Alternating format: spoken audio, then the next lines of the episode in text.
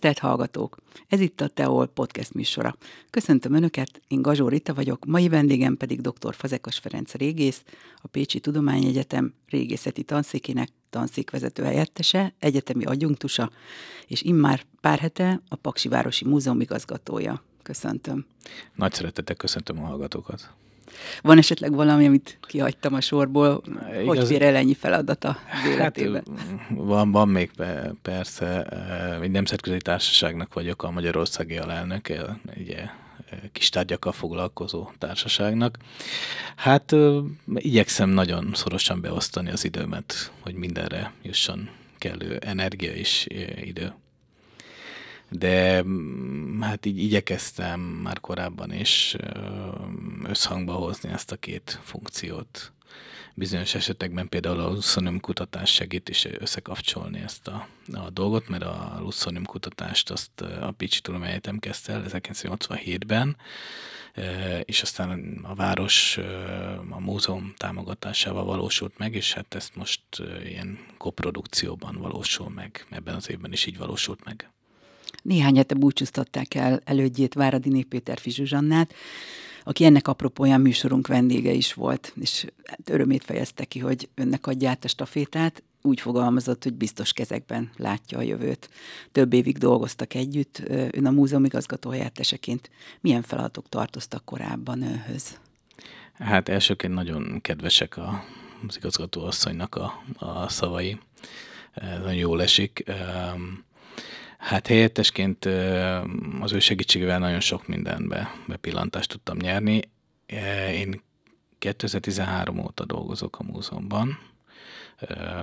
Nyilván néhány éve lettem igazgatóhelyettes. Elsősorban a régészeti kutatást, a tudományos életnek a szervezése, nemzetközi mm, kapcsolatoknak az ápolása tartozott hozzám valamint hát legutóbb például egy múzeumi határon túli együttműködés keretében Paksnak van testvér, egyik testvérváros az Enta, az Entai Városi Múzeummal 2022-ben indított a múzeum egy közös projektet, és hát ennek voltam én a koordinátora, amely mm, Kinzentán egy paksi kiállítást eredményezett a Bottyánsánc történetéből, ez az első nemzetközi kiállítása volt egyébként a múzeumnak, és idén pedig a Zentaiak hoztak el egy képeslapos kiállítást. Milyen érzés volt elnyerni az igazgatói megbízatást, és milyen tervekkel vág neki az új szerepkörnek? Van-e bármi, amin változtatni szeretne esetleg? Um, hát mm, természetesen jó érzés volt. Um, a és hát nagyon sok tervem van. A pályázatomban is ezeket igyekeztem írásba önteni. Nagyon fontosnak gondolom azt, hogy a múzeum egy ilyen közösségi múzeummá alakuljon át, ami a közösséget célozza meg, Paksváros, de ilyen értelemben Tolna megye érdeklődő közönségét is, és a felhalmozott tudás segítségével egy olyan múzeális élményt tudjunk biztosítani, ami egyedivé teszi e, a múzeumot. E, erre jó lehetőséget kínál egyébként a Paks melletti Dunakömlődön található Lusszoniumi római erődítmény, és hát ennek a, a, az exkluzivitása, ez részint a kiállításban, részint a múzeumpedagógiai foglalkozásokban reményem szerint meg tud valósulni, és hát természetesen más tudományos tervek is, kutatási tervek is vannak. Ilyen például, hogy a Paksunak ömlődi németségnek a kutatását szeretnénk ö, intenzívebbé tenni, hogy ez egy fontos ö, település volt, de város és helytörténeti kutatásokat is szeretnénk tovább folytatni, illetőleg indítani. Mindezt természetesen a, a közösség segítségével szeretnénk megvalósítani, közösségi projekt formájában is. Ez mit jelent, mit akar a közösség segítsége? Ez azt jelenteni, hogy az elmúlt, ugye Paks közel 50 éve lett város, és 2028-ban lesz 50 éves, és szeretnénk egy olyan helytörténeti programot indítani, ami az elmúlt öt évtizedet kívánja feldolgozni. A, a lakosság részvételével, segítségével, gyűjtéssel, mhm. feldolgozással, és hát ennek a az egyik reményem szerint csúcspontja lenne az, hogy akkor egy Paks 50 kiállítást prezentálnánk a nagy közönség számára. A másik pedig, hogy nagyon fontos lenne egy új monográfiának a megírása Paks történetéről. Nagyon sok tudás halmozódott föl, nagyon sok információ, de ezt is tovább kell folytatni. Én úgy gondolom, hogy az első kötetet, ami főként a régészeti és korai történeti időszakot dolgozná föl, az, az megvalósítható és megírható 2028-ig, és akkor ez nyilván egy több részes mű lenne, ennek kapcsán is végeznénk intenzív kutatásokat. Hogy egy kicsit még szakmaibb vizekre elvezzünk, mesélne a július közepén Dunakömlődön megkezdődött ásatásokról, amely a, amely a kapcsolatban úgy nyilatkozott, hogy ez bizonyos szempontból mérföldkő a luszonium kutatásának történetében. Um, hát ez, ez a kutatás a Paksi Városi Múzeum és a Pécsi Tudományegyetem Régészet Tanszékének a közreműködésével valósul, valósult meg. Ez egy három éves projektnek a hát reményem szerint nem zárása, de, de egy ilyen vonalhúzása lenne, ami 2021-ben kezdődött, és az erődnek olyan területeit célozta meg, amelyek korábban nem voltak érintve régészeti kutatásokkal, nagyon célzottan, kisebb felületeken végeztünk kutatásokat.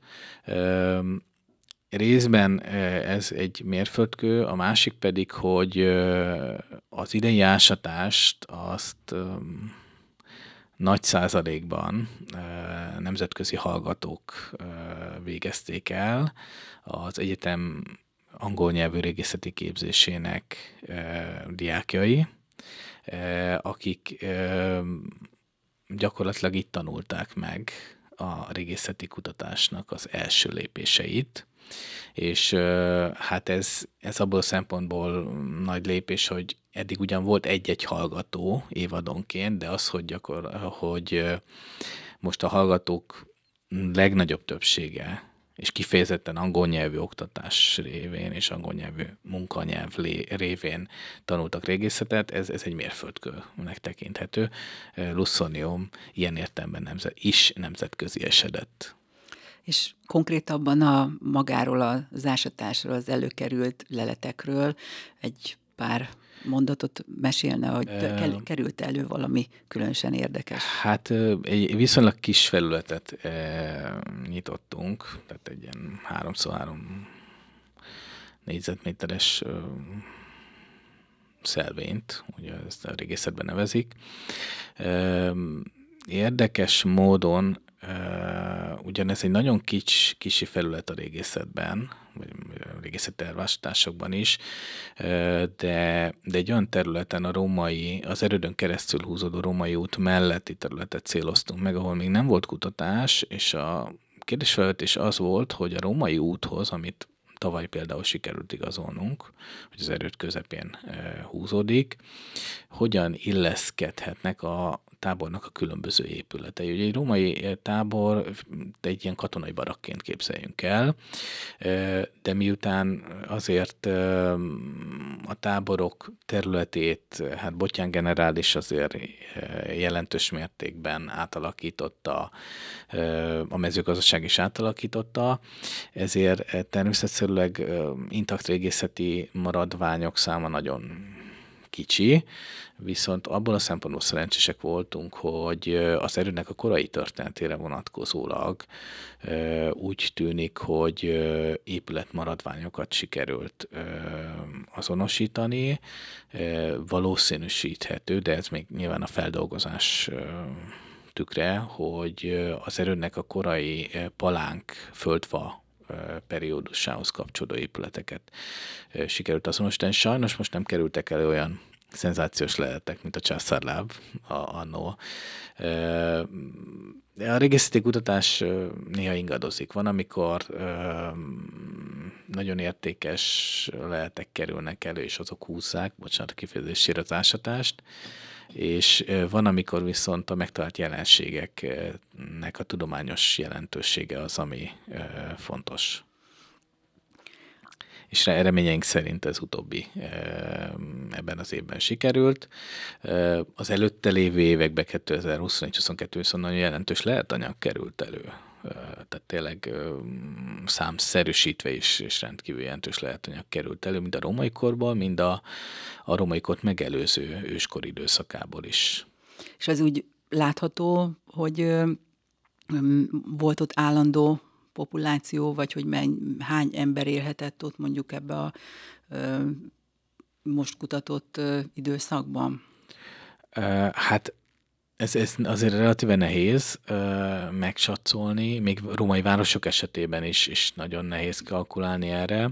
Amit biztosan tudunk, hogy ez egy római segédcsapattábor volt, ez azt jelentette, hogy nem csak és kiszá, tehát hogy itt itt római polgárjoggal nem rendelkező személyek katonáskodtak azért, hogy a szolgálat elteltével ők római polgárjogot nyerjenek, és tulajdonképpen ez um, az ókori társadalmi felemelkedés egyetlen formája volt számukra különösen a provincia határtartományok lakói számára. Tehát itt állandóan változott a az itt élők ö, személye? Vagy... Ö, hát ö, egy picit ennél bonyolultabb, mert, mert az osztrák-magyar monarchiához hasonlóan ezek a csapatok, akik ott állomásoztak, és itt a kérdésre visszakanyarodva 500 fővel számolhatunk ö, standardon ö, a késő időszakban. Tehát a késő római időszakban, a 4. században már ennek csökken a száma. Tehát akkor mm, talán feleződik, a végén már 30-50 emberről beszélhetünk, amikor már folyamatosan kivonják a csapatokat.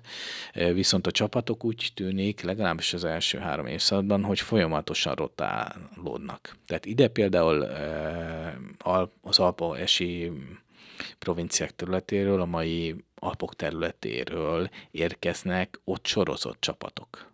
Ezt tudjuk és hát ők sem maradnak állandóan.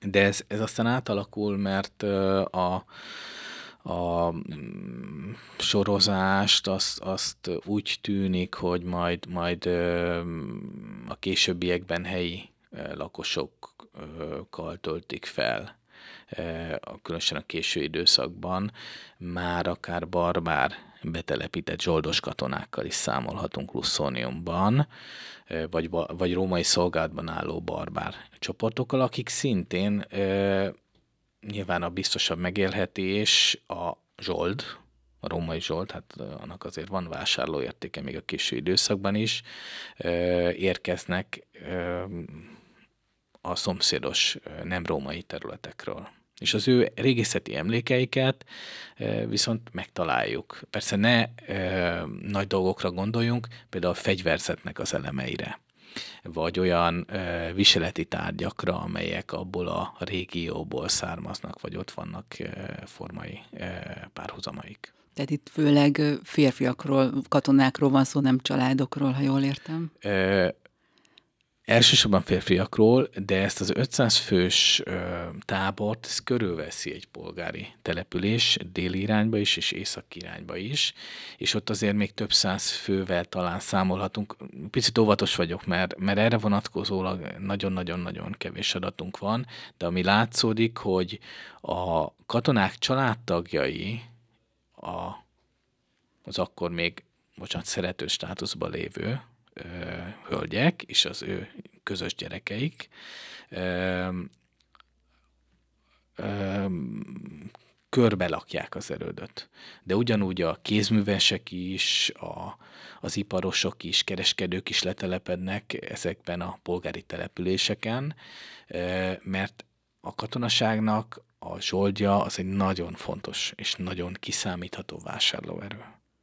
Mm, és hát nyilvánvalóan ez, ez vonzza oda őket. Aztán amikor ez megváltozik, és a hábor, háborús körülmények miatt, a bizonytalanság miatt a harmadik században megfigyelt az a jelenség, hogy, hogy beköltöznek az erődök területére a családok. A negyedik században már teljesen biztosan ott vannak, mert női tárgyakat találunk meg. Tehát egyértelműen női tárgyakat találunk meg a táborban. Ez elképzelhetetlen lett volna a korábbi időszakban, mert mind a, a házasságot tiltották, mind a nők jelenlétét tiltották a táborokban. Tehát azért nagyon komoly ö, előírások voltak a római hadseregben erre vonatkozólag, és azért említettem a szerető státuszt, hogy ö, amikor a katona 25 év után kiszolgálta a katonai szolgálatot, leszerelt, akkor nem csak ő kapott polgárjogot, hanem az ő szeretője, akkor már hivatalosan római jog szerint is felesége. És a gyerekek is megkapták a polgárjogot, mm. és ezeket egyébként egy ilyen igazoló okmányként, katonai diplomán fel is tüntették a neveket. Úgyis uh-huh. egy, egyébként azért is fontos ez, mert pont egy ilyen okmány, katonai diploma megtalálása eredményezte 1969-ben a lusszonimi kutatások megindulását Visisor professzor által. Hát egy kicsit visszatérve az intézményhez, elődjétől is megkérdeztem, így öntől is, hogy hogyan látja általában a múzeumok szerepét, a jövő múzeumát, és hát nyilván ezen belül a Paksi intézményét? Hát ez egy nagyon jó kérdés. Én, én úgy gondolom, és a tendenciát, amit látni vélek, az, az egy ilyen kettős jelenlét. Tehát van egy fizikális jelenlét a múzeumok kiállított ereiben, a múzeum pedagógiai foglalkoztatótérben, de emellett a múzeumoknak is ö, látszódniuk kell a digitális világban. Ez ma már alapvető elvárás, nélkülözhetetlen, ö, és ilyen értelemben, hát kicsit technokrata módon fog hangzani, de a múzeumoknak is tartalomszolgáltatóknak kell lenniük. Ez kicsit konkrétabban mit jelent? Ez, ez adott esetben azt jelenti, hogy, hogy a múzeumok gyűjteményében lévő anyagot digitálisan is hozzáférhetővé kell tenni. Erre ma már vannak különböző adatbázisok, nekünk is van a Múzeum Digitár például, hogy bárki kereshet nyilván a feltöltött rekordok között, a tárgyak között, hogy megnézze, hogy mi van a Paksi Városi Múzeumban, vagy mi van a kiállításban. De emellett fontos ö, szempont, és hát a jövőben is ezt szeretném elősegíteni, hogy ö, akár a dokumentumok, történeti dokumentumok, fényképanyag is digitálisan hozzáférhetővé váljon, és ilyen értelemben egy digitális helytörténeti bázissal váljon a, a múzeum. És én azt gondolom, hogy legalábbis ö, lokális szinten erre óriási érdeklődés van, ö, és hát a modern eszközök segítségével, mm, akár ilyen digitális ö, várostopográfiai atlaszok segítségével a fiatalabb generáció számára is ez egy ilyen attraktív tudásközvetítés révén meg tud valósulni erre gondolok a tartalomszolgáltatásban. Nyilván a, a kiadványoknak a digitalizáció is, is nagyon fontos, de ugyanilyen fontos adott esetben például a az érdekesebb tárgyaknak a, a prezentációja, akár közösségi média felületen, akár honlapon, akár ezen adatbázisok révén, és én azt gondolom, hogy ezen tehát, tehát a, a World Wide Web terén keresztül lehet a látogatókat megszólítani, hogy a látogatók érdeklődését felkeltve, mert azért itt verseny van, tehát azért látható, felkeltve olyan programokat, olyan autentikus programokat kínáljunk, amelyek egy ilyen élmény alapú tudásközvetítést tudnak megvalósítani a múzeumi térben, azzal, hogy eljön, azzal adott esetben, hogy a gyerekek részt vesznek a múzeum pedagógiai foglalkozáson. Tovább megyek a programban, is benne van, hogy bizonyos tárgyakat ilyen lelecsimogató néven kézbe vehetnek. Tehát egy olyan életre szóló élményt szereznek, amely biztosan hozzásegíti őket a, személyes fejlődésükben, és, és a, a kulturális és a tudás elmélyítésében. És ami fontos, én úgy gondolom, hogy nagyon fontosak a, a múzeumok a lokális identitás erősítésében, és én Paks vonatkozásában is ez olyan fontos hangsúlyos elem a programomban. Tehát akkor, ha jól sejtjük, akkor a következő időszakban is jelentős szerepük lesz itt a város életében, mármint ilyen rendezvények terén, tehát ahogy eddig is egy kicsit összefonódott a múzeum programjaival a különböző városi rendezvények programja, akkor ez várhatóan ezután is Mindenképpen lesz? bocsánat, mindenképpen szeretnénk participálódni, de az a vízióm, hogy a múzeumnak a, az egyedi épület együttesét és azt a, a kert részt, azt kinyitni, és a múzeumot a közösségi programok révén, ez az új típusú tudás közvetítés révén egy kulturális agórává szeretnénk, szeretném tenni Paksváros életében, ahol adott esetben helytörténeti esték valósulnak meg a térben, adott esetben speciális továbbvive az igazgatóasszonynak a, a kezdeményezését, hogy hogy speciális tárlatvezetések révén egyedi élményt kínáljon a múzeum. Ez is nagyon fontos lenne. Minden korosztályt szeretnénk megszólítani, mert adott esetben a nyugdíjas klub tagjai számára tervek szerint szervezett kerekasztal beszélgetéseken is olyan helytörténeti információkhoz juthatunk. Egyáltalán dokumentáljuk, ez is nagyon fontos. Paks, a régi Paks emlékeit és a régi Paks kultúráját nem csak a hagyományos eszközökkel, hanem adott esetben a mediális eszközök segítségével is. Ezek olyan információk és olyan adott esetben egyedi, tört, egyedi történetek, amelyek uh, apró lépcső, apró, bocsánat, uh, téglánként a helytörténet házának építéséhez erőteljesen hozzájárulhatnak. Mert ahogy mondják, múlt nélkül jövő sincsen. Igen. Hát köszönjük szépen a beszélgetést, és jó munkát kívánunk az ön előtt álló feladatokhoz. Köszönöm szépen a meghívást. Köszönöm.